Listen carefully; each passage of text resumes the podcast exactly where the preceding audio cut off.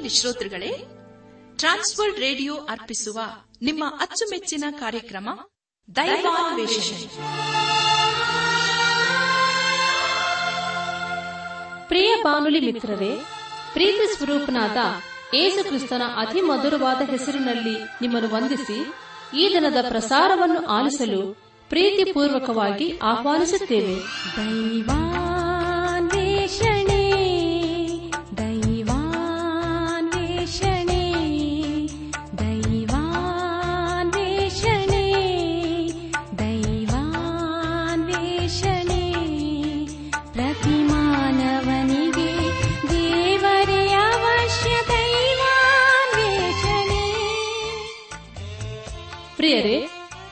ಸ್ವರೂಪದಲ್ಲಿ ನಿರ್ಮಿಸಲ್ಪಟ್ಟ ಮಾನವ ಕುಲವು ಕ್ರಿಸ್ತೇಸುವಿನಲ್ಲಿ ದೊರೆಯುವ ನಿರಂತರವಾದ ಸಂತೋಷ, ಶಾಂತಿ ಪಾಪ ಕ್ಷಮಾಪಣೆ ನಿತ್ಯ ಜೀವ ಹೊಂದಬೇಕೆಂದು ದೇವರ ಚಿತ್ತವಾಗಿದೆ. ಈ ಶುಭ ಸಂದೇಶವನ್ನು ನಿಮ್ಮೊಂದಿಗೆ ನಾವು ಹಂಚಿಕೊಳ್ಳಲು ಹರ್ಷಿಸುತ್ತೇವೆ. ನಾವೀಗ ಪ್ರಸಾರ ಮಾಡುವ ಸುಮಧುರ ಗೀತೆ ಹಾಗೂ ದೈವ ಸಂದೇಶವನ್ನು ಆಲಿಸಿ, ನೀವು ಹೊಂದಿಕೊಳ್ಳುವ ಆಶೀರ್ವಾದಗಳನ್ನು ನಮ್ಮೊಂದಿಗೆ ಹಂಚಿಕೊಳ್ಳಬೇಕೆಂದು ವಿನಂತಿಸುತ್ತಾ ಈ ಕಾರ್ಯಕ್ರಮಕ್ಕೆ ಮತ್ತೊಮ್ಮೆ ಸ್ವಾಗತ ಕೋರುತ್ತೇವೆ.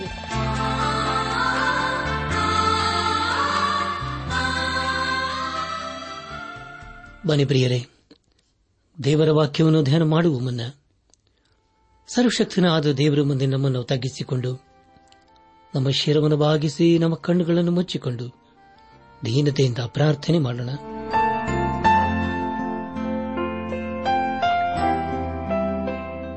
ನಮ್ಮನ್ನು ಬಹಳವಾಗಿ ಪ್ರೀತಿ ಮಾಡಿ ಸಾಕಿ ಸಲಹುವ.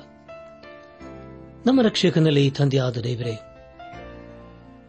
ನಿನ್ನ ಪರಿಶುದ್ಧವಾದ ನಾಮವನ್ನು ಕೊಂಡಾಡಿ ಹಾಡಿ ಸ್ತುತಿಸುತ್ತೇವೆ. ಕರ್ತನೆ ದೇವಾದಿದೇವನೇ, ರಾಜಾದಿರಾಜನೇ, ನೀನು ನಮ್ಮ ಜೀವಿತ ಕಾಲವೆಲ್ಲ ನಂಬಿಗಸ್ತನಾಗಿದ್ದುಕೊಂಡು ಅನುದಿನವೂ ನಮ್ಮನ್ನು ನಡೆಸ್ತಾ ಬಂದಿರುವುದಕ್ಕಾಗಿ ದೇವಾ ನಿನ್ನನ್ನು ಕೊಂಡಾಡುತ್ತೇವಪ್ಪ. ಕರ್ತನೆ ದೇವಾದಿದೇವನೇ ಇದನ್ನು ವಿಶೇಷವಾಗಿ ಎಲ್ಲ ರೈತರನ್ನು, ಕಾರ್ಮಿಕ ವರ್ಗದವರನ್ನು, ಅವರವರ ಕುಟುಂಬಗಳನ್ನು ನಿನ್ನ ಸಕೋಪಿಸುತ್ತೇವಪ್ಪ ನೀನೆ ಅವರನ್ನು ಕರುಣಿಸಿ ನೀನೆ ಆಶೀರ್ವಸು ಅವರು ಪಡುವಂತಹ ಪ್ರಯಾಸಕ್ಕೆ ತಕ್ಕುದಾದಂತಹ ಪ್ರತಿಫಲವನ್ನು ನೀನೆ ಅನುಗ್ರಹಿಸಿದೇವ ಅವರೆಲ್ಲ ಕೊರತೆಗಳನ್ನು ನೀನೇ ನೀಗಿಸು. ನಿನ್ನ ಪ್ರೀತಿ ಕೃಪೆಗಳೆಂಬ ಕಿರೀಟದಿಂದ ಶೃಂಗರಿಸಪ್ಪ. ನಾವೆಲ್ಲರ ಆತ್ಮೀಕ ರೀತಿಯಲ್ಲಿ ನಿನ್ನವರಾಗಿ ಜೀವಿಸುತ್ತಾ ಒಂದು ದಿವಸ ನಾವೆಲ್ಲರೂ ನಿನ್ನ ಮೈ ಮೇಲೆ ಕಂಡು ಬರಲು, ಕೃಪೆಯ ತೋರಿಸು. ಎಲ್ಲ ಘನಮಾನ ಮಹಿಮೆ ನಿನ್ನ ಮಾತ್ರ ಸಲ್ಲುವುದಾಗಲಿ. ನಮ್ಮ ಪ್ರಾರ್ಥನೆ ಸ್ತೋತ್ರಗಳನ್ನು ನಮ್ಮೊಡೆಯನು ನಮ್ಮ ರಕ್ಷಕನು, ಲೋಕ ವಿಮೋಚಕನೂ ಆದ. ಯೇಸು ಕ್ರಿಸ್ತನ ದಿವ್ಯ ನಾಮದಲ್ಲಿ ಸಮರ್ಪಿಸಿಕೊಳ್ಳುತ್ತೇವೆ ತಂದೆಯೇ. ಆಮೇನ್.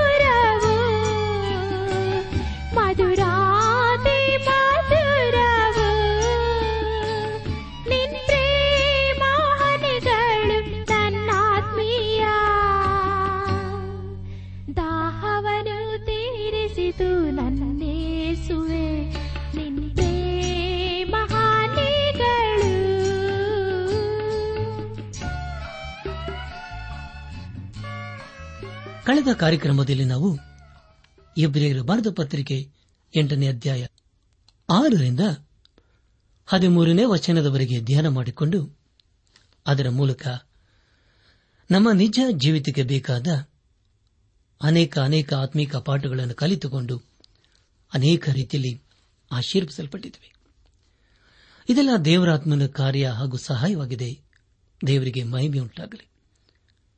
ನನ್ನ ಆತ್ಮಿಕ ಸಹೋದರ, ಸಹೋದರಿಯರೇ ಈ ದಿವಸಗಳಲ್ಲಿ ನಾವು ಸತ್ಯವೇಧದಲ್ಲಿ ಐವತ್ತೆಂಟನೇ ಪುಸ್ತಕವಾಗಿರುವ ಇಬ್ರಿಯರ ಬರೆದ ಪತ್ರಿಕೆ ಕುರಿತು ಧ್ಯಾನ ಮಾಡಿಕೊಳ್ಳುತ್ತಾ ಬಂದಿದ್ದೇವೆ.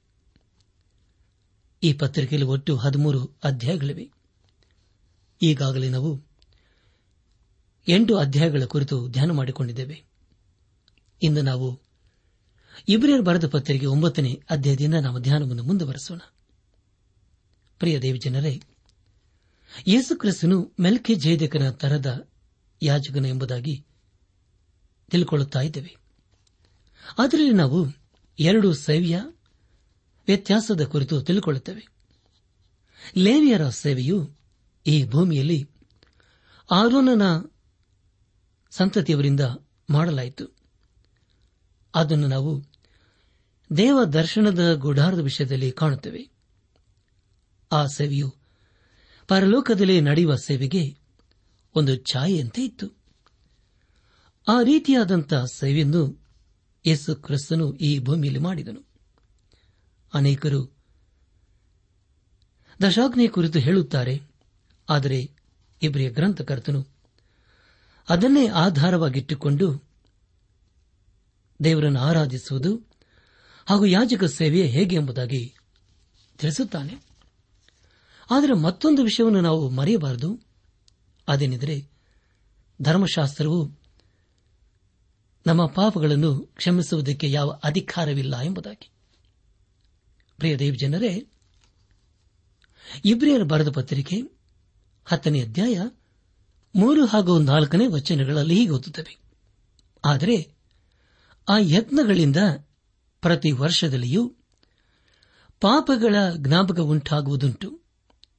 ಹೋರಿಗಳ ಮತ್ತು ಹೋತಗಳ ರಕ್ತದಿಂದ ಪಾಪಗಳು ಪರಿಹಾರವಾಗುವುದು ಅಸಾಧ್ಯವಾಗಿದೆಯಲ್ಲ? ಆದುದರಿಂದ ಕ್ರಿಸ್ತನು ಭೂಲೋಕದೊಳಗೆ ಬರುವಾಗ, ದೇವರೇ, ಯಜ್ಞ ನೈವೇದ್ಯಗಳು ನಿನಗೆ ಇಷ್ಟವಾಗಿರಲಿಲ್ಲ? ನನಗೆ ದೇಹವನ್ನು ಸಿದ್ಧ ಮಾಡಿಕೊಟ್ಟಿ ಎಂಬುದಾಗಿ. ನನ್ನಾತ್ಮಿಕ ಸಹೋದರ ಸಹೋದರಿಯರೇ, ನಾವು ಈಗಾಗಲೇ ತಿಳ್ಕೊಂಡಾಗೆ ಇಂದಿನ ನಾವು ಇಬ್ರಿಯರ್ ಬರೆದ ಪತ್ರಿಕೆ ಒಂಬತ್ತನೇ ಅಧ್ಯಾಯ ಮೊದಲನೇ ವಚನದಿಂದ ನಮ್ಮ ಧ್ಯಾನವನ್ನು ಮುಂದುವರೆಸೋಣ. ಇಬ್ರಿಯರ್ ಬರೆದ ಪತ್ರಿಕೆ ಒಂಬತ್ತನೇ ಅಧ್ಯಾಯ ಒಂದನೇ ವಚನದಲ್ಲಿ ಹೀಗೆ ಓದುತ್ತೇವೆ, ಹೀಗಿದ್ದರೂ ಮೊದಲನೆಯ ಒಡಂಬಡಿಕೆಯಲ್ಲಿ ದೇವಾರಾಧನೆಯ ನಿಯಮಗಳಿದ್ದವು ಮತ್ತು ದೇವಾಲಯವಿತ್ತು, ಅದು ಇಹಲೋಕ ಸಂಬಂಧವಾದದ್ದು ಎಂಬುದಾಗಿ. ಕರ್ತಲ್ ಪ್ರಿಯರಾದವರೇ ಇಲ್ಲಿ ನಾವು ದೇವಾರಾಧನೆ ಎಂಬುದಾಗಿ ಓದಿಕೊಂಡಿದ್ದೇವೆ. ಅದು ಇಹಲೋಕ ಸಂಬಂಧವಾದದ್ದು ಎಂಬುದಾಗಿ ಈಗಾಗಲೇ ಓದಿಕೊಂಡಿದ್ದೇವಲ್ಲವೇ? ಈ ಲೋಕ ಅಂದರೆ ನಾವು ಅಂದುಕೊಳ್ಳುವ ಈ ಲೋಕವಲ್ಲ. ಬೇರೆ ರೀತಿಯಲ್ಲಿ ಹೇಳಬೇಕಾದರೆ ಈ ಲೋಕಕ್ಕೆ ಸಂಬಂಧಪಟ್ಟ ವಸ್ತುಗಳಿಂದ ಕೂಡಿತ್ತು ಎಂದರ್ಥ. ಆ ದೇವಾಲಯವು ಅಗಲ, ಉದ್ದ, ಎತ್ತರದಿಂದ ಕೂಡಿತ್ತು. ಆದುದರಿಂದ ಅದು ಈ ಲೋಕಕ್ಕೆ ಸಂಬಂಧಪಟ್ಟದ್ದು ಎಂಬುದಾಗಿ ಹೇಳಬಹುದಿತ್ತು. ಮುಂದೆ ಇಬ್ರಿಯ ಗ್ರಂಥಕರ್ತನು ಈ ಲೋಕದ ದೇವಾಲಯಕ್ಕೂ, ಪರಲೋಕದ ದೇವಾಲಯಕ್ಕೂ ಇರುವ ವ್ಯತ್ಯಾಸದ ಕುರಿತು ತಿಳಿಸುತ್ತಾನೆ. ಒಂಬತ್ತನೇ ಅಧ್ಯಾಯ ಎರಡನೇ ವಚನದಲ್ಲಿ ಹೀಗೆ ಗೊತ್ತಿದ್ದೇವೆ. ಅಂದರೆ, ಒಂದು ಗುಡಾರವು ಕಟ್ಟಲ್ಪಟ್ಟಿತು ಅದರ ಮೊದಲನೆಯ ಭಾಗದಲ್ಲಿ ದೀಪಸ್ತಂಭ, ಮೇಜು ಸಮರ್ಪಿಸಿದ ರೊಟ್ಟಿ ಇವುಗಳಿದ್ದವು. ಅದಕ್ಕೆ ಪವಿತ್ರ ಸ್ಥಾನ ಎಂದು ಹೆಸರು ಎಂಬುದಾಗಿ. ಪ್ರಿಯ ದೇವ್ ಜನರೇ, ನಿಮಗಾಗಿ ಮತ್ತೊಂದು ಸಾರಿ ಓದ್ತೇನೆ ದಯಮಾಡಿ ಕೇಳಿಸಿಕೊಳ್ಳ್ರಿ. ಒಂಬತ್ತನೇ ಅಧ್ಯಾಯ, ಎರಡನೇ ವಚನ. ಆದರೆ ಒಂದು ಗುಡಾರವು ಕಟ್ಟಲ್ಪಟ್ಟಿತು ಅದರ ಮೊದಲನೆಯ ಭಾಗದಲ್ಲಿ ದೀಪಸ್ತಂಭ, ಮೇಜು, ಸಮರ್ಪಿಸಿದ ರೊಟ್ಟಿ ಇವುಗಳಿದ್ದವು. ಅದಕ್ಕೆ ಪವಿತ್ರ ಸ್ಥಾನ ಎಂದು ಹೆಸರು ಎಂಬುದಾಗಿ. ಪ್ರಿಯ ದೇವಜನರೇ, ಒಂದು ಗುಡಾರವು ಕಟ್ಟಲ್ಪಟ್ಟಿದ್ದು ಎಂಬುದಾಗಿ ಓದಿಕೊಂಡಿದ್ದೇವೆ. ದೇವಾಲಯ ಅಂದರೆ ಅದು ಹೆರೋದನ ದೇವಾಲಯವಲ್ಲ. ಆ ದಿವಸಗಳಲ್ಲಿ ಮೂರನೇ ದೇವಾಲಯವು ಅಸ್ತಿತ್ವಕ್ಕೆ ಬಂತು. ದೇವಾಲಯದ ವಿಷಯದಲ್ಲಿ ದೇವರು ಮೋಶೆಗೆ ತಿಳಿಸಿದ ರೀತಿಯಲ್ಲಿಯೇ ಇತ್ತು. ಅದರಲ್ಲಿ ಒಂದು ಗುಡ್ಡಾರ ಪ್ರಕಟಿಸಿತ್ತು. ಅದು ಈ ಲೋಕಕ್ಕೆ ಸಂಬಂಧಪಟ್ಟ ವಸ್ತುಗಳಿಂದ ಕಟ್ಟಲ್ಪಟ್ಟಿತ್ತು. ಅದು ಪರಲೋಕದಲ್ಲಿನ ದೇವ ದರ್ಶನದ ಗುಡಾರಕ್ಕೆ ಹೋಲಿಕೆಯಾಗಿತ್ತು. ಆದರೆ ಅನೇಕ ವಿಷಯಗಳಲ್ಲಿ ಅದರಲ್ಲಿ ಕುಂದು ಕೊರತೆಗಳು ಇದ್ದವು. ಎರಡನೇ ವಚನದಲ್ಲಿ ಹೀಗೆ ಓದಿಕೊಂಡಿದ್ದೇವೆ. ಅದೇನೆಂದರೆ, ಒಂದು ಗುಡಾರು ಕಟ್ಟಲ್ಪಟ್ಟಿತ್ತು ಅದರ ಮೊದಲನೆಯ ಭಾಗದಲ್ಲಿ ದೀಪಸ್ತಂಭ, ಮೇಜು, ಸಂರಕ್ಷಿಸಿದ ರೊಟ್ಟಿ, ಇವುಗಳಿದ್ದವು. ಅದಕ್ಕೆ ಪವಿತ್ರ ಸ್ಥಾನ ಎಂದು ಹೆಸರು ಎಂಬುದಾಗಿ. ಪ್ರಿಯ ದೇವಜನರೇ, ನಮ್ಮ ಧ್ಯಾನವನ್ನು ಮುಂದುವರೆಸಿ ಇಬ್ರಿಯರ್ ಬರೆದ ಪತ್ರಿಕೆ ಒಂಬತ್ತನೇ ಅಧ್ಯಾಯ ಮೂರರಿಂದ ಐದನೇ ವಚನದವರೆಗೆ ಓದುವಾಗ, ಎರಡನೆಯ ತೆರೆಯ ಆಚೆಯಲ್ಲಿ ಅತಿ ಪವಿತ್ರ ಸ್ಥಾನವೆನ್ನಿಸಿಕೊಳ್ಳುವ ಇನ್ನೊಂದು ಭಾಗವಿತ್ತು. ಅದರಲ್ಲಿ ಚಿನ್ನದ ಧೂಪಾರತಿ ಒಳಗೂ ಹೊರಗೂ ಚಿನ್ನದ ತಗಳನ್ನು ಮಡಾಯಿಸಿದ್ದ ಒಡಂಬಡಿಕೆಯ ಮಂಜುಷ ಇವುಗಳಿದ್ದವು. ಆ ಮಂಜುಷದೊಳಗೆ ಮನ್ನಾ ಇಟ್ಟಿದ್ದ ಚಿನ್ನದ ಪಾತ್ರೆಯು, ಆರೋನನ ಚಿಗುರಿದ ಕೋಲು, ಒಡಂಬಡಿಕೆ ಬರೆದಿದ್ದ ಕಲ್ಲಿನ ಹಲಿಗೆಗಳು ಇದ್ದವು. ಅದರ ಮೇಲೆ ದೇವರ ಪ್ರಭಾವವನ್ನು ಸೂಚಿಸುವ ಕೆರೂಬಿಗಳು ಕೃಪಾಸನವನ್ನು ಆಚ್ಛಾದಿಸಿಕೊಂಡದ್ದವು. ಸದ್ಯಕ್ಕೆ ಈ ವಿಷಯಗಳನ್ನು ಒಂದೊಂದಾಗಿ ವಿವರಿಸುವುದಕ್ಕೆ ಆಗುವುದಿಲ್ಲ ಎಂಬುದಾಗಿ.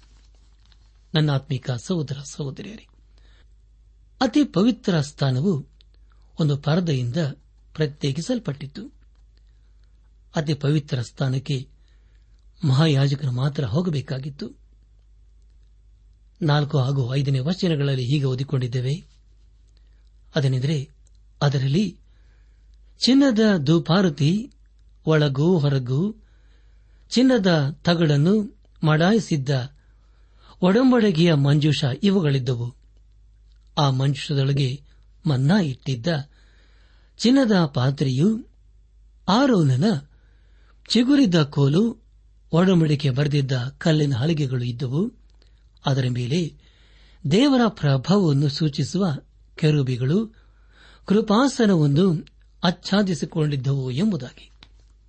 ಪ್ರಿಯ ದೇವಜನರೇ ಈ ಸ್ಥಳದಲ್ಲಿ ರಕ್ತವನ್ನು ಏರಿಸಲಾಗಿತ್ತು ಅದೇ ಕೃಪಾಸನವಾಗಿತ್ತು. ಆದರೆ ರಕ್ತಧಾರಿಲ್ಲದೆ ಪಾಪ ಪರಿಹಾರವಾಗುವುದಿಲ್ಲ ಎಂಬುದಾಗಿ ದೇವರ ವಾಕ್ಯ ತಿಳಿಸಿಕೊಡುತ್ತದೆ. ಈಗಾಗಲೇ ನಾವು ಚಿನ್ನದ ದುಪಾರ್ತಿ ಇತ್ತು ಎಂಬುದಾಗಿ ಓದಿಕೊಂಡಿದ್ದೇವೆ. ಅದೇ ಬಂಗಾರದ ವೇದಿಕೆಯಾಗಿತ್ತು. ಈ ಬಂಗಾರದ ವೇದಿಕೆಯು ಕೇವಲ ಪವಿತ್ರ ಸ್ಥಾನದಲ್ಲಿ ಇದೆ ಎಂಬುದಾಗಿ ಹೇಳದೆ ಅತಿ ಪವಿತ್ರ ಸ್ಥಾನದಲ್ಲಿ ಇತ್ತು ಎಂಬುದಾಗಿ ತಿಳ್ಕೊಂಡಿದ್ದೇವೆ. ಹಾಗಾದರೆ ಪ್ರಿಯರಿ, ಇದನ್ನು ಯಾಕೆ ಆ ಸ್ಥಳದಲ್ಲಿ ಇರಿಸಲಾಗಿತ್ತು? ದೇವಾಲಯದ ಪವಿತ್ರ ಸ್ಥಾನಕ್ಕೂ, ಅತಿ ಪವಿತ್ರ ಸ್ಥಳಕ್ಕೂ ಮಧ್ಯೆ ಒಂದು ಪರದೆಯೂ ಇತ್ತು. ಆ ಪರದೆಯು ಐಗುಪ್ತದ ವಿಶೇಷವಾದ ಹಾಗೂ ಶ್ರೇಷ್ಠವಾದ ಹತ್ತಿಯ ದಾರದಿಂದ ಮಾಡಲಾಗಿತ್ತು. ಪ್ರಿಯರಿ, ಇದು ಯೇಸುಕ್ರಿಸ್ತನ ಮಾನವತ್ವದ ಕುರಿತು ತಿಳಿಸಿಕೊಡುತ್ತದೆ. ಯೇಸುಕ್ರಿಸ್ತನು ಶಿಲುಬೆ ಮೇಲೆ ಮರಣಿಸುವಾಗ ತನ್ನ ಆತ್ಮವನ್ನು ದೇವರಿಗೂ ಒಪ್ಪಿಸಿಕೊಡುತ್ತಾನೆ. ಆ ಸಮಯದಲ್ಲಿ ದೇವಾಲಯದ ತೆರೆಯು ಮೇಲಿಂದ ಕೆಳಗಿನವರಿಗೂ ಹರಿದು ಎರಡು ಭಾಗವಾಯಿತು.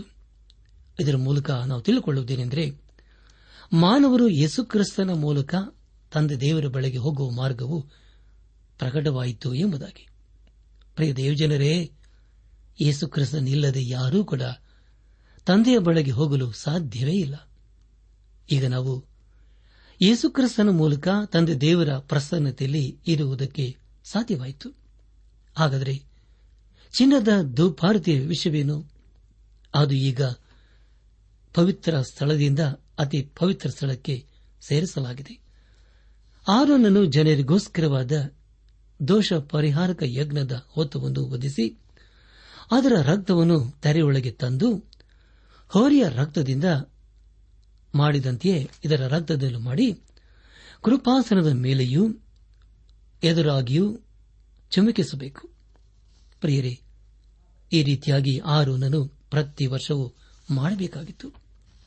ನಮಗೊಬ್ಬ ಮಹಾಯಾಚಕನಿದ್ದಾನೆ ಆತನು ತಂದೆಯ ಬಲಪಾರ್ಶ್ವದಲ್ಲಿ ಕುಳಿತುಕೊಂಡು ನಮಗೋಸ್ಕರ ಬೇಡವನಾಗಿದ್ದಾನೆ. ಆತನ ಪ್ರಾರ್ಥನೆಯನ್ನು ದೇವರು ಕೇಳಿಸಿಕೊಳ್ಳುತ್ತಾನೆ. ಪ್ರಾರ್ಥನೆ ಮೂಲಕ ನಾವು ತಂದೆ ಬೆಳಗ್ಗೆ ಹೋಗಬಹುದು. ಅಪಸನದ ಪೌಲನು ರೋಮಾಪುರ ಸಭೆಗೆ ಬರೆದಂತ ಪತ್ರಿಕೆ ಐದನೇ ಅಧ್ಯಾಯ ಪ್ರಾರಂಭದ ಎರಡು ವಚನಗಳಲ್ಲಿ ಹೀಗೆ ಬರೆಯುತ್ತಾನೆ, ನಂಬಿರುವವರಿಗೆ ರಕ್ಷಣೆ ತಪ್ಪುವುದಿಲ್ಲವೆಂಬ ಸಿದ್ಧಾಂತ. ಹೀಗಿರಲಾಗಿ ನಾವು ನಂಬಿಕೆಯಿಂದ ನೀತಿವಂತರಾದ ಕಾರಣ ನಮ್ಮ ಕರ್ತನಾದ ಯೇಸುಕ್ರಿಸ್ತನ ಮೂಲಕ ದೇವರೊಂದಿಗೆ ಉಂಟಾದ ಸಮಾಧಾನದಲ್ಲಿ ಇರೋಣ. ನಾವು ಈಗ ನೆಲೆಗೊಂಡಿರುವ ದೇವರ ಕೃಪಾಸ್ತ್ರದಲ್ಲಿ ಆತನ ಮುಖಾಂತರವೇ ನಂಬಿಕೆಯಿಂದ ಪ್ರವೇಶವಾಯಿತು ಮತ್ತು ದೇವರ ಮಹಿಮೆಯನ್ನು ಹೊಂದುವೆಂಬ ಭರವಸೆಯಿಂದ ಉಲ್ಲಾಸವಾಗಿದ್ದೇವೆ ಎಂಬುದಾಗಿ. ಕರ್ತನ ಪ್ರಿಯರಾದವರೇ, ಇಬ್ರಿಯ ಗ್ರಂಥಕರ್ತನು ಆ ಮಂಜೂಷದೊಳಗೆ ಮನ್ನಾ ಇಟ್ಟಿದ್ದ ಚಿನ್ನದ ಪಾತ್ರೆ ಇತ್ತು ಎಂಬುದಾಗಿ ಬರೆಯುತ್ತಾನೆ. ಇದು ಯೇಸುಕ್ರಿಸ್ತನ ಈಗಿನ ಸೇವೆಯ ಕುರಿತು ತಿಳಿಸುತ್ತದೆ. ಯಾರ್ಯಾರು ಆತನನ್ನು ನಂಬಿದ್ದಾರೋ ಅವರಿಗೆ ತನ್ನ ವಾಕ್ಯದಿಂದ ಸಂತೃಪ್ತಿಪಡಿಸುತ್ತಾನೆ. ಆತನ ಜೀವದ ರೊಟ್ಟಿಯಾಗಿದ್ದಾನೆ. ಆ ರೊಟ್ಟಿಯನ್ನು ನಾವು ಸತ್ಯವೇದವನ್ನು ಓದುವುದರ ಮೂಲಕ ಪಡೆಯಬಹುದು. ಈಗಾಗಲೇ ನಾವು ಆರೋನನ ಚಿಗುರಿದ ಕೋಲು ಎಂಬುದಾಗಿ ಓದಿಕೊಂಡಿದ್ದೇವೆ.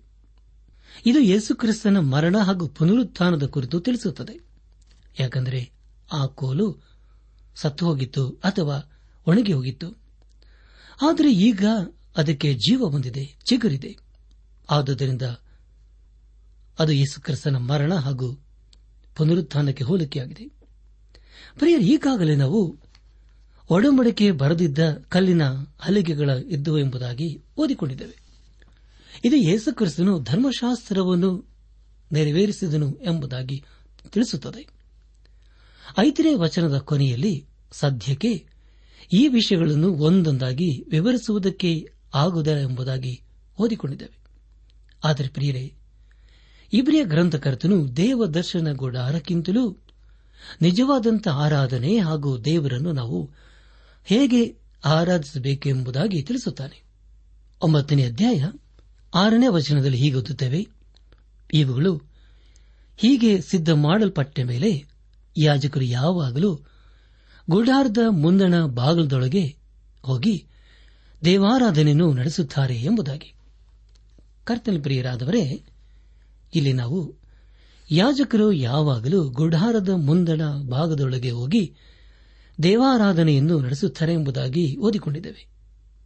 ಈ ರೀತಿಯಾಗಿ ಯಾಜಕನು ಪದೇ ಪದೇ ಮಾಡಬೇಕಾಗಿತ್ತು.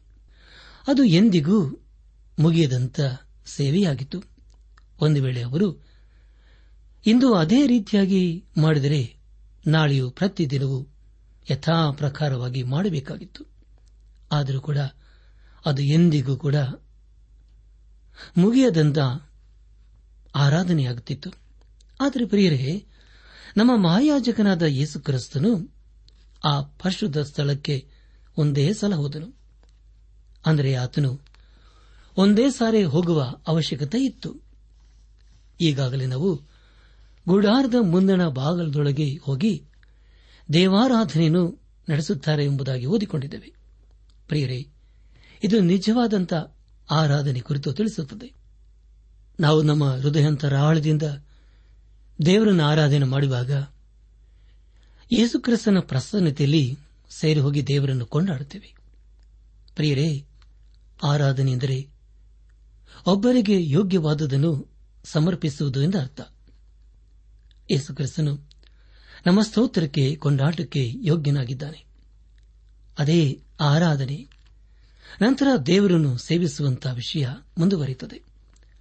ನಿಜವಾದಂತಹ ಆರಾಧನೆಯು ದೇವರನ್ನು ಸೇವಿಸುವುದರ ಕುರಿತು ಮುಂದುವರಿಯುತ್ತದೆ. ಪ್ರಿಯರೇ, ಯೇಸುಕ್ರಿಸ್ತನು ಸೈತಾನನಿಂದ ಶೋಧಿಸಲ್ಪಡುವಾಗ ಮತ್ತಾನು ಬರೆದ ಸುವಾರ್ತೆ ನಾಲ್ಕನೇ ಅಧ್ಯಾಯ ಹತ್ತನೇ ವಚನದಲ್ಲಿ ಹೀಗೆ ಹೇಳುತ್ತಾನೆ, ಅದನೆಂದರೆ, ಸೈತಾನನೇ, ನೀನು ತೊಲಗಿ ಹೋಗು. ನಿನ್ನ ದೇವರಾಗಿರುವ ಕರ್ತನಿಗೆ ಅಡ್ಡ ಬಿದ್ದು ಆತನೊಬ್ಬನನ್ನೇ ಆರಾಧಿಸಬೇಕೆಂಬುದಾಗಿ ಹೇಳಿದನು ಎಂಬುದಾಗಿ. ಪ್ರಿಯರೇ, ದೇವರನ್ನು ಆರಾಧನೆ ಮಾಡುವುದಕ್ಕೆ ದೊಡ್ಡ ದೊಡ್ಡ ಜನರ ಗುಂಪು ಅವಶ್ಯಕತೆ ಇಲ್ಲ. ನಾವು ಯೇಸು ಕ್ರಿಸ್ತನನ್ನು ಆರಾಧಿಸಬೇಕು. ದೇವದರ್ಶನ ಗುಡಹಾರದಲ್ಲಿ ನಡೆಯುವ ಪದ್ಧತಿ, ಆಚಾರಗಳು ಜನರನ್ನು ದೇವರ ಪ್ರಸನ್ನತೆಗೆ ನಡೆಸಲಿಲ್ಲ. ಮಾಯಾಜಕನಾದ ಯೇಸು ಕ್ರಿಸ್ತನು ಮಾತ್ರ ಅತಿ ಪರಿಶುದ್ಧ ಸ್ಥಾನಕ್ಕೆ ಹೋಗಿದ್ದಾನೆ. ನಮ್ಮ ಧ್ಯಾನವನ್ನು ಮುಂದುವರೆಸಿ ಇಬ್ಬರಿಯರು ಬರೆದ ಪತ್ರಿಕೆ ಒಂಬತ್ತನೇ ಅಧ್ಯಾಯ ಏಳನೇ ವಚನವನ್ನು ಓದುವಾಗ, ಆದರೆ ಎರಡನೆಯ ಭಾಗದೊಳಗೆ ಮಾಯಾಜಕನೊಬ್ಬನೇ ವರ್ಷಕ್ಕೆ ಒಂದೇ ಸಾರಿ ಹೋಗುತ್ತಾನೆ. ಅವನ ರಕ್ತವನ್ನು ತಕ್ಕೊಳ್ಳದೆ ಹೋಗುವುದಿಲ್ಲ. ಆ ರಕ್ತವನ್ನು ತನಗೋಸ್ಕರವೂ, ಜನರ ತಪ್ಪುಗಳಿಗೋಸ್ಕರವೂ ಸಮರ್ಪಿಸುತ್ತಾನೆ ಎಂಬುದಾಗಿ. ಪ್ರಿಯ ದೇವ್ ಜನರೇ ಯಾಜಕನು ತನ್ನ ಪರವಾಗಿಯೂ, ತನ್ನ ಜನರ ಪರವಾಗಿಯೂ ರಕ್ತವನ್ನು ಸಮರ್ಪಿಸಬೇಕಾಗಿತ್ತು. ಈ ರೀತಿಯಾಗಿ ಅವನು ಪ್ರತಿ ವರ್ಷವೂ ಮಾಡಬೇಕಾಗಿತ್ತು. ಆದರೆ ಪ್ರಿಯರೇ, ನಮ್ಮ ಮಹಾಯಾಜಕನಾದ ಯೇಸುಕ್ರಿಸ್ತನು ಒಂದೇ ಸಾರಿ ಅತಿ ಪರಿಶುದ್ಧ ಸ್ಥಾನಕ್ಕೆ ಹೋಗಿದ್ದಾನೆ. ಆದರೆ ಆತನು ಮತ್ತೆ ಅಲ್ಲಿಂದ ಹಿಂದಿರುಗಿ ಬರುವುದಿಲ್ಲ. ನಾವು ಲೋಕದಲ್ಲಿ ಇರುವವರೆಗೆ ಆತನು ಅಲ್ಲಿಯೇ ಇರುತ್ತಾನೆ. ಒಂದು ವೇಳೆ ಆತನು ಅಲ್ಲಿಂದ ಬರುವುದಾದರೆ ಆತನ ಚಿತ್ತಕ್ಕೆ ಅನುಸಾರವಾಗಿ ಬರುತ್ತಾನೆ. ಪ್ರಿಯ ದೇವಜನರೇ, ದಯಮಾಡಿ ಗಮನಿಸಿ. ಈ ಎಲ್ಲಾ ವಿಷಯ ತಿಳಿಸುವ ಉದ್ದೇಶವೇನೆಂದರೆ, ನಾವೆಲ್ಲರೂ ದೇವರ ಪ್ರಸನ್ನತೆಯಲ್ಲಿ ಸೇರಬೇಕು ಎಂಬುದಾಗಿ. ಹಾಗಾದರೆ ಪ್ರಿಯರೇ, ಈ ದಿನವನ್ನು ಯೇಸುಕ್ರಿಸ್ತನೊಂದಿಗೆ ನಾವು ಪ್ರಾರಂಭ ಮಾಡಿದ್ದೆವು. ಈ ಗಡಬಡಿಯ ಲೋಕದಲ್ಲಿ ಆತನಿಗೆ ಸಮಯ ಕೊಡುವುದಕ್ಕೆ ಆಗದೆ ಹೋಗಬಹುದು. ಆದರೂ ಕೂಡ ಆತನಿಗೆ ನಮ್ಮನ್ನು ನಾವು ಸಮರ್ಪಿಸಿಕೊಂಡಿದ್ದೇವೆಯೋ? ಆತನನ್ನು ಆರಾಧನೆ ಮಾಡಿದ್ದೇವೆಯೋ? ಪ್ರಿಯರೇ, ಆತನನ್ನು ಎಲ್ಲಾ ಸ್ಥಳಗಳಲ್ಲಿ ನಾವು ಆರಾಧಿಸಬಹುದು. ಆತನನ್ನು ನಾವು ಹೋಗುವಂತಹ ದಾರಿಯಲ್ಲಿಯೂ, ನಾವು ಕೆಲಸ ಕಾರ್ಯಗಳನ್ನು ಮಾಡುವಂತಹ ಕಚೇರಿಗಳಲ್ಲಿಯೂ, ನಾವು ಕಲಿಯುವ ಶಾಲಾ ಕಾಲೇಜುಗಳಲ್ಲಿಯೂ ಆತನನ್ನು ಆರಾಧಿಸಬಹುದು. ನಾವು ನಮ್ಮ ಹೃದಯಾಂತರಾಳದಿಂದ ಆತನನ್ನು ಕೊಂಡಾಡುತ್ತಾ, ಆತನಿಗೆ ಸ್ತುತಿ, ಸ್ತೋತ್ರ ಸಲ್ಲಿಸುತ್ತಾ, ಆತನ ಪರಿಶುದ್ಧ ನಾಮಕ್ಕೆ ಸ್ತೋತ್ರ ಸಲ್ಲಿಸುತ್ತಾ ಜೀವಿಸುವುದಾದರೆ, ಪ್ರಿಯರೇ, ಅದೇ ನಿಜವಾದಂತಹ ಆರಾಧನೆಯಾಗಿರುತ್ತದೆ. ಅದನ್ನೇ ದೇವರು ನಮ್ಮ ಜೀವಿತದಲ್ಲಿ ಅಪೇಕ್ಷಿಸುತ್ತಾನೆ. ಇಬ್ಬರು ಬರೆದ ಪತ್ರಿಕೆ ಒಂಬತ್ತನೇ ಅಧ್ಯಾಯ. ಆರು ಹಾಗೂ ಏಳನೇ ವಚನಗಳಲ್ಲಿ ಹೀಗೆ ಓದುತ್ತವೆ. ಇವುಗಳು ಹೀಗೆ ಸಿದ್ಧ ಮಾಡಲ್ಪಟ್ಟ ಮೇಲೆ ಯಾಜಕರು ಯಾವಾಗಲೂ ಗುಡ್ಡಾರದ ಮುಂದಣ ಭಾಗದೊಳಗೆ ಹೋಗಿ ದೇವಾರಾಧನೆ ನಡೆಸುತ್ತಾರೆ. ಆದರೆ ಎರಡನೆಯ ಭಾಗದೊಳಗೆ ಮಹಾಯಾಜಕನೊಬ್ಬನೇ ವರ್ಷಕ್ಕೆ ಒಂದೇ ಸಾರಿ ಹೋಗುತ್ತಾನೆ. ಅವನ ರಕ್ತವನ್ನು ತಕ್ಕೊಳ್ಳದೆ ಹೋಗುವುದಿಲ್ಲ. ಆ ರಕ್ತವನ್ನು ತನಗೋಸ್ಕರವೂ, ಜನರ ತಪ್ಪುಗಳಿಗೋಸ್ಕರವೂ ಸಮರ್ಪಿಸುತ್ತಾನೆ ಎಂಬುದಾಗಿ. ಪ್ರಿಯ ದೇವಜನರೇ, ಅಂದಿನ ಯಾಜಕರು ಯಜ್ಞಗಳನ್ನು ಸಮರ್ಪಿಸುತ್ತಿದ್ದರು. ಆದರೆ ಯಾರಿಗೋಸ್ಕರ ಪ್ರಿಯರೇ? ಅವರು ತಮಗೋಸ್ಕರವೂ, ತಮ್ಮ ಜನರಿಗೋಸ್ಕರವೂ ಸಮರ್ಪಿಸುತ್ತಿದ್ದರು. ಆದರೆ ಯೇಸು ಕ್ರಿಸ್ತನು ಆತನು ಸಮರ್ಪಿಸಿದಂತ ರಕ್ತ ಅದು ಆತನಿಗೋಸ್ಕರವಲ್ಲ. ನಮ್ಮನ್ನು ಪಾಪದಿಂದ ಬೆಳೆಸುವುದಕ್ಕೋಸ್ಕರ ನಮ್ಮನ್ನು ಶಾಪದಿಂದ ಬೆಳೆಸುವುದಕ್ಕೋಸ್ಕರ ಆತನು ಒಂದೇ ಸಾರಿ ತನ್ನನ್ನು ತಾನು ಸಮರ್ಪಿಸಿಕೊಂಡನು. ಇದರ ಮೂಲಕ ನಮಗೆ ಶಾಪದಿಂದಲೂ ಪಾಪದಿಂದಲೂ ಬಿಡುಗಡೆ ಸಿಕ್ಕಿತು. ಅದಕ್ಕಾಗಿ ನಾವು ದೇವರಿಗೆ ಸ್ತೋತ್ರ ಸಲ್ಲಿಸೋಣ. ನನ್ನ ಆತ್ಮೀಕ ಸಹೋದರ ಸಹೋದರಿಯರೇ, ನಮ್ಮ ಮಹಾಯಾಜಕನಾದ ಯೇಸು ಕ್ರಿಸ್ತನು ನಮ್ಮ ಪರವಾಗಿ ಅತಿ ಪರಿಶುದ್ಧ ಸ್ಥಳಕ್ಕೆ ಹೋಗಿದ್ದಾನೆ. ಒಂದು ಕಾಲದಲ್ಲಿ ಯಾಜಕನು ತನ್ನ ಪರವಾಗಿ ಹಾಗೂ ತನ್ನ ಜನರ ಪರವಾಗಿ ಪ್ರತಿ ವರ್ಷವೂ ಯಜ್ಞಗಳನ್ನು ಸಮರ್ಪಿಸಬೇಕಾಗಿತ್ತು. ಆದರೆ ನಮ್ಮ ಮಹಾಯಾಜಕನಾದ ಯೇಸು ಕ್ರಿಸ್ತನು ಇಂದೂ ಕೂಡ ತಂದೆಯ ಬಲಪಾಶದಲ್ಲಿ ಕುಳಿತುಕೊಂಡಿದ್ದಾನೆ. ಮೋಶೆ ದೇವರ ಮುಖವನ್ನು ನೋಡಲು ಅಪೇಕ್ಷಿಸಿದನು. ಆದರೆ ಯಾರೂ ಕೂಡ ದೇವರನ್ನು ನೋಡುವುದಕ್ಕೆ ಸಾಧ್ಯವಿಲ್ಲ ಎಂಬುದಾಗಿ ತಿಳಿದುಬಂತು. ಆದರೆ ನಮ್ಮ ಮಹಾಯಾಜಕನು ನಮ್ಮ ಪರವಾಗಿ ದೇವರ ಪ್ರಸನ್ನತೆಯಲ್ಲಿ ಇದ್ದಾನೆ. ನಾವು ಕೇವಲ ನಮಾಚಾರ ವಿಚಾರ ಪದ್ಧತಿಗಳಿಂದ ದೇವರ ಸಮ್ಮುಖಕ್ಕೆ ಹೋಗಲು ಸಾಧ್ಯವೇ ಇಲ್ಲ. ಆದರೆ ಪ್ರಿಯರೇ, ದೇವರ ಬಳಿಗೆ ನಮ್ಮ ಆತ್ಮ ಪ್ರಾಣ ಶರೀರ ಹೋಗಬೇಕು. ನಮ್ಮ ಪ್ರಾರ್ಥನೆ ಏನಾಗಿರಬೇಕೆಂದರೆ, ದೇವರೇ, ನಿನ್ನ ಪ್ರಸನ್ನತೆಯಲ್ಲಿ ನಡೆಯಲು ನೀನು ವಾಕ್ಯದ ಬೆಳಕಿನಲ್ಲಿ ನಡೆಯಲು ನನಗೆ ಸಹಾಯ ಮಾಡು ಎಂಬುದಾಗಿ. ಅದೇ ಸಮಯದಲ್ಲಿ ನಾವು ಹಸುಗೂಸುಗಳಂತೆ ಹಾಲನ್ನು ಬಯಸದೆ ಆತ್ಮೀಕವಾದ ಗಟ್ಟಿ ಆಹಾರವನ್ನು ಬಯಸಬೇಕು. ನಾವು ಯಾವಾಗಲೂ ಜೀವಿಸುವ ಯೇಸುಕ್ರಿಸ್ತನೊಂದಿಗೆ ಇರಲು ಪ್ರಯಾಸ ಪಡಬೇಕು ನಾವು ಸದಾ ಜೀವಿಸುವ ಯೇಸುಕ್ರಿಸ್ತನನ್ನು ಇಂದು ಆರಾಧನೆ ಮಾಡಬೇಕು. ಪ್ರಿಯ ದೇವಜನರೇ, ಅದನ್ನೇ ಸರ್ವಶಕ್ತನಾದ ದೇವರು ನಮ್ಮ ಜೀವಿತದಲ್ಲಿ ಅಪೇಕ್ಷಿಸುತ್ತಾನೆ. ಈ ಸಂದೇಶ ಆಲಿಸುತ್ತಿರುವ ನನಾತ್ಮಿಕ ಸಹೋದರ ಸಹೋದರಿಯರೇ, ನಮ್ಮ ಮಹಾಯಾಜಕನಾದ ಯೇಸು ಕ್ರಿಸ್ತನಿಗೆ ಇಂದೇ ನಮ್ಮ ಜೀವಿತವನ್ನು ಸಮರ್ಪಿಸಿಕೊಳ್ಳೋಣ. ಆ ಮಹಾಯಾಜಕನು ನಮಗೋಸ್ಕರ ತನ್ನ ಪರಿಶುದ್ಧ ರಕ್ತವನ್ನು ಸುರಿಸಿದ್ದಾನೆ. ಆ ರಕ್ತದ ಮೂಲಕ ಪ್ರಿಯರೇ, ನಮಗೆ ಬಿಡುಗಡೆ ಉಂಟು. ಆದುದರಿಂದ ಹಿಂದೆ ನಮ್ಮ ಜೀವಿತವನ್ನು ಆತನಿಗೆ ಸಮರ್ಪಿಸಿಕೊಂಡು ಆತನ ಮಾರ್ಗದಲ್ಲಿ ನಾವು ಜೀವಿಸುತ್ತಾ ಆತನ ಆಶೀರ್ವಾದಕನ ಪಾತ್ರರಾಗೋಣ. ದೇವರ ಸಮಾಧಾನ, ಸಂತೋಷ ನಿಮ್ಮೊಂದಿಗೆ ಸದಾ ಇರಲಿ.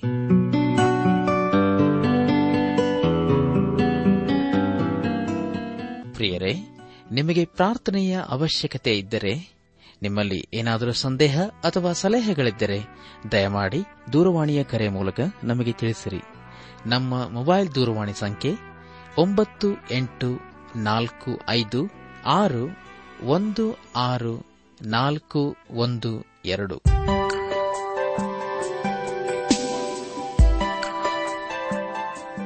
ಧನಾತ್ಮಿಕ ಸಹೋದರ ಸಹೋದರಿಯರೇ, ಇಂದು ದೇವರು ನಮಗೆ ಕೊಡುವ ವಾಗ್ದಾನ ಗತಿ ಇಲ್ಲದವನು ತನ್ನನ್ನು ನಿನಗೆ ಒಪ್ಪಿಸುವನು, ದಿಕ್ಕೆಲ್ಲದವನಿಗೆ ನೀನೇ ದಿಕ್ಕು. ಕೀರ್ತನೆ ಹತ್ತು ಹದಿನಾಲ್ಕು.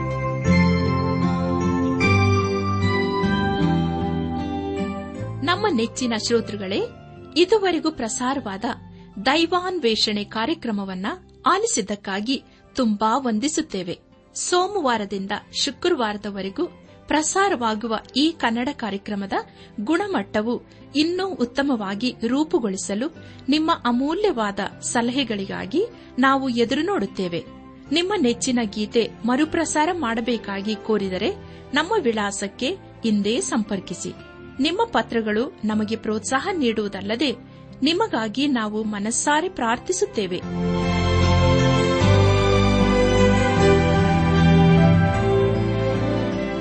ನಮ್ಮ ವಿಳಾಸ ದೈವಾನ್ ವೇಷಣೆ, ಟ್ರಾನ್ಸ್ ವರ್ಲ್ಡ್ ರೇಡಿಯೋ ಇಂಡಿಯಾ, ಟಪಾಲು ಸಂಖ್ಯೆ ನಾಲ್ಕು ಮೂರು ಎರಡು ಸೊನ್ನೆ, ಬೆಂಗಳೂರು ಐದು ಆರು ಸೊನ್ನೆ ಸೊನ್ನೆ ನಾಲ್ಕು ಮೂರು.